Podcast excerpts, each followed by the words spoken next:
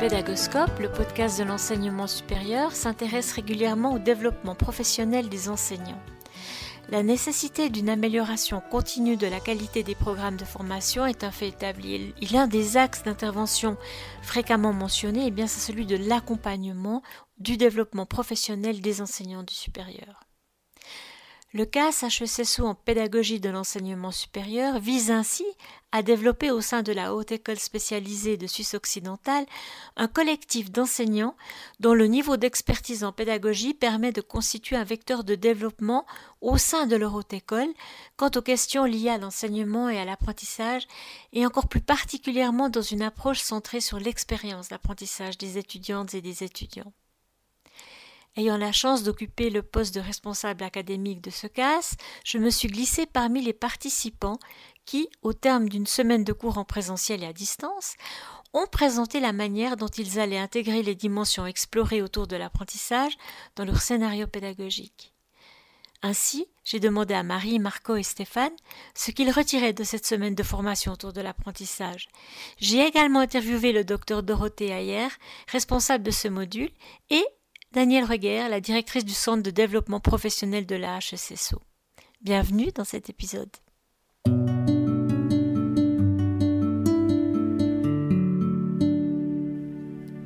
Pour commencer, j'ai demandé à Marie ce qu'elle retirait de l'expérience de cette semaine de formation autour de l'apprentissage.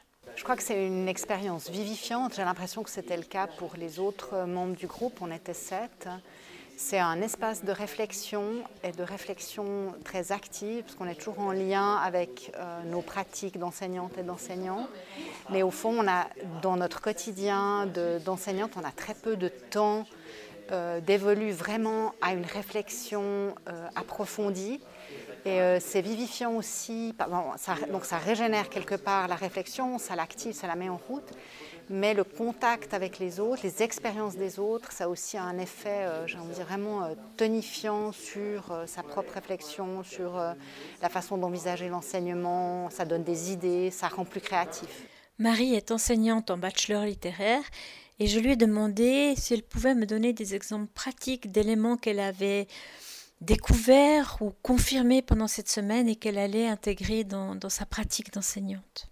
Alors, parmi les exemples dont il a été question, moi je me suis focalisée sur le feedback parce que dans le bachelor en écriture littéraire, on utilise beaucoup le feedback. On ne va pas donner de notes toujours aux étudiants juste dans les travaux de fin de bachelor.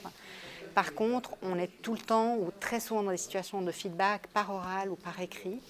Euh, qui sont des, retours critiques euh, ancrés dans leurs travaux, très précis, euh, et ça fait partie, au fond, de, ma pratique. C'est une espèce d'évidence de cette pratique. Et je me suis rendu compte pendant cette semaine qu'au fond, probablement que le, donner un feedback, recevoir un feedback, élaborer un feedback, c'était aussi euh, un des objectifs centraux du bachelor en écriture littéraire. Ça figure dans le plan d'études. Hein. Développement dans l'esprit critique, capacité à communiquer, des impressions, des observations sur des textes, etc. Mais au fond, de plus en plus, je me rends compte que ça fait partie du bagage des étudiants, enfin des diplômés euh, à la fin de leur bachelor.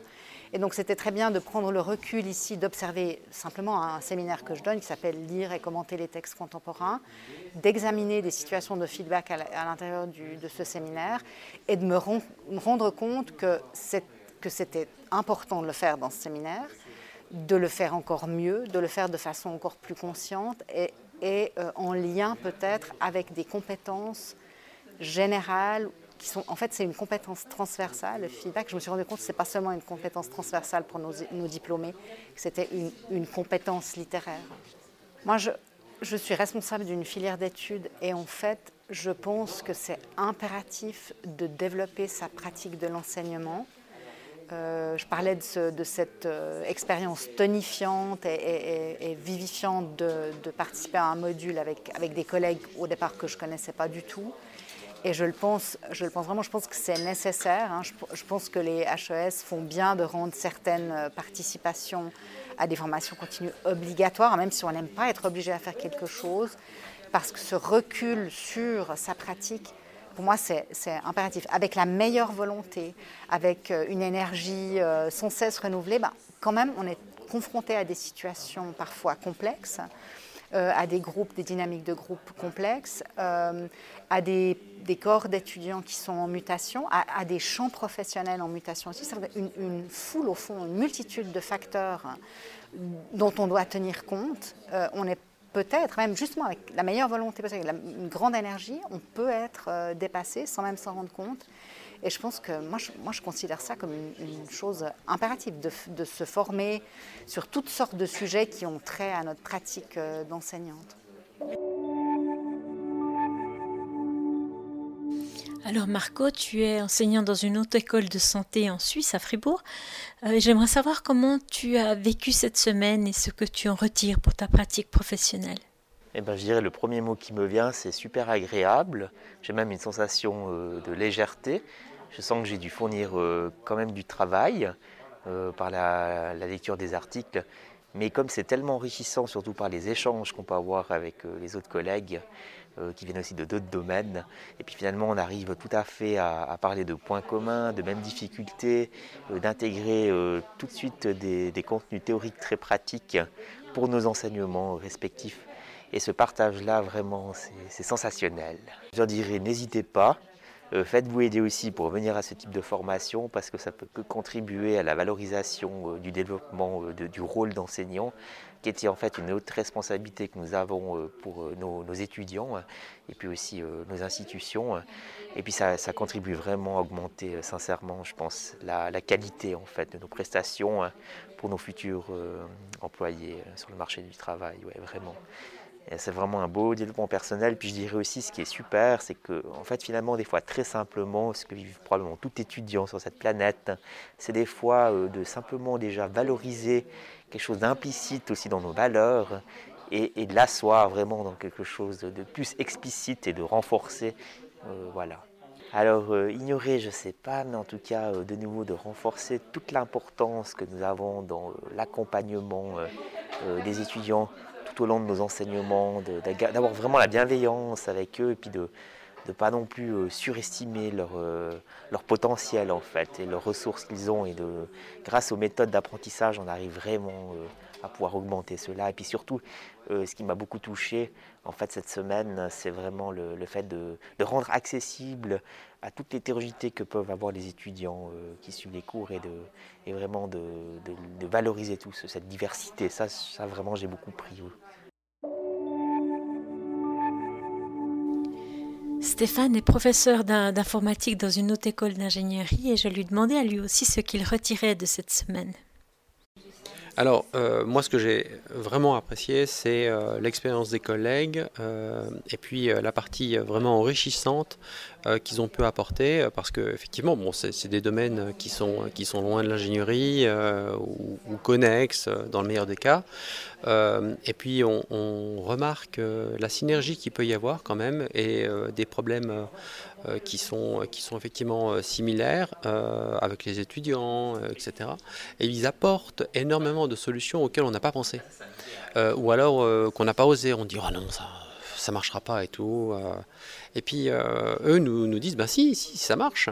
Non seulement ça marche, mais en plus on peut, voilà, les pièges à, éviter dans, dans, dans, cette méthodologie. et puis voilà ce que ça peut apporter, etc. Donc, donc pour moi c'était vraiment, c'était vraiment super. Euh, ma grosse problématique, c'est euh, est-ce qu'on laisse libre les euh, étudiants de, faire ces, groupes? Et j'ai toujours été, disons, pris la, solution un peu de facilité, de dire, ben voilà, ils se débrouillent entre eux, et puis après, avec ceux qui restent dans leur coin, on forme une équipe. Et puis, euh, bah, les collègues m'ont bien montré en fait qu'on pouvait, euh, sans avoir une, levée euh, forcément de bouclier terrible, former les équipes soi-même ou de façon aléatoire. ou de façon un petit peu plus hiérarchisée. Puis j'ai trouvé une, astuce pour mon prochain cours justement pour, pour faire ça. Et, et peut-être que les étudiants ne seront pas forcément très contents, mais dans le milieu professionnel, ben voilà, ils n'ont pas tellement le choix de, leurs collègues. Euh, et, c'est préférable, surtout quand on est en ligne aussi, avec la problématique qu'on peut avoir, de, faire ce genre d'entraînement. J'ai demandé à Stéphane s'il recommanderait le CAS et le cas échéant, à quel type de collègues il le recommanderait. Ah à peu près tous mes collègues qui l'ont pas fait. dans le sens où, où je pense que c'est un enrichissement pour tous. Donc même si potentiellement certains sont parfaits, bah, ils donneraient plein, plein d'expériences et, et, ils enrichiraient les autres. Donc voilà.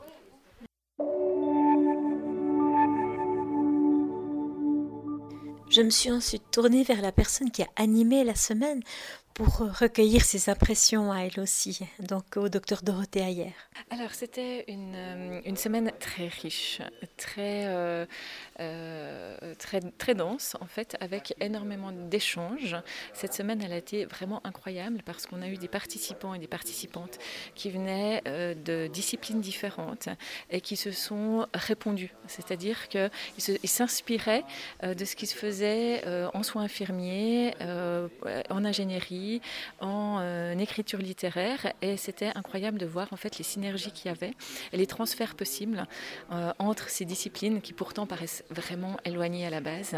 Et donc il y a eu énormément de, discussions. C'était vraiment une semaine basée sur, euh, sur l'échange tout en faisant des liens avec les, les apports théoriques et ça, ça, a fait un résultat vraiment très... On est tout à fait conscient quand on anime ce genre de semaine que c'est des personnes qui se libèrent une semaine mais qui se libère pas totalement parce qu'on a toujours euh, euh, des mails d'étudiants, des corrections, une petite planification à faire. Donc, euh, en tant qu'animatrice de la semaine, on est tout à fait conscient de ça et on prend ça en considération. Donc, déjà, il ne faut pas avoir peur de se lancer parce qu'on on est attentif et attentive à ça. Ensuite, c'est un enrichissement qui est, vraiment énorme et c'est vraiment basé sur la pratique. Donc en fait, c'est, comme je dis souvent aux participants, participantes, c'est un deux en un. C'est-à-dire qu'on travaille sur son scénario tout en réfléchissant à, la théorie, tout en, lisant, tout en s'inspirant aussi euh, de, des différentes approches euh, théoriques. Et, et, on met ça directement en, euh, concrètement euh, sur le scénario pédagogique qu'on va donner euh, dans deux semaines. là, y a beaucoup de participants euh, cette semaine qui, euh, qui, travaillent sur leur préparation du semestre prochain. Donc, c'est vraiment pas du temps perdu.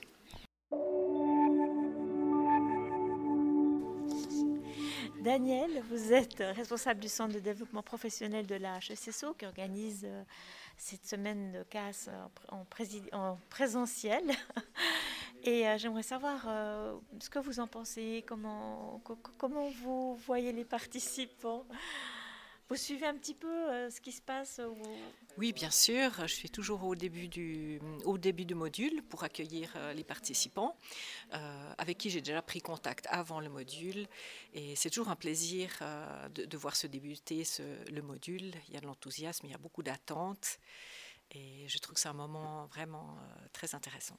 Alors, les participants, ils doivent faire un portfolio, c'est-à-dire un portfolio d'entrée qui va les suivre tout au long du CAS. Euh, je crois que c'est vous qui supervisez ça. Vous pouvez nous en dire deux mots? Oui, oui, je supervise les portfolios. Alors, euh, le portfolio est ce qui fait le lien entre les, trois différents modules que suivent les participants? Et ça permet aux participants de se rendre compte de l'avancement dans le... Euh, dans le développement des différentes compétences.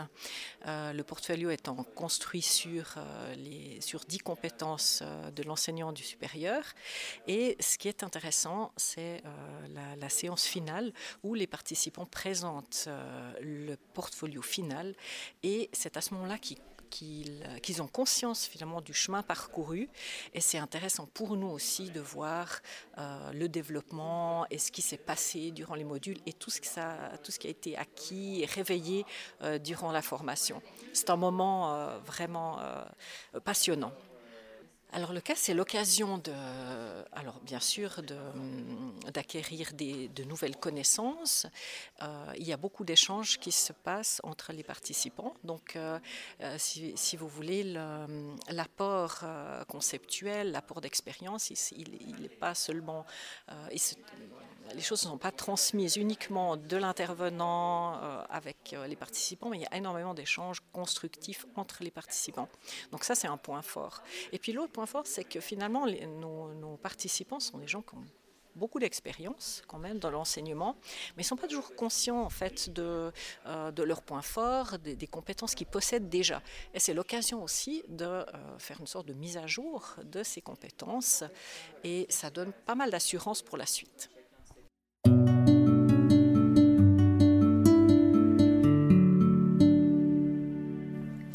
On pourrait résumer ce cas en disant que finalement c'est donner aux enseignants qui le suivent l'opportunité de passer de l'intuition pédagogique à l'intention à proprement parler pédagogique. Voilà, c'est fini pour aujourd'hui. Je me réjouis de vous retrouver bientôt pour un nouvel épisode.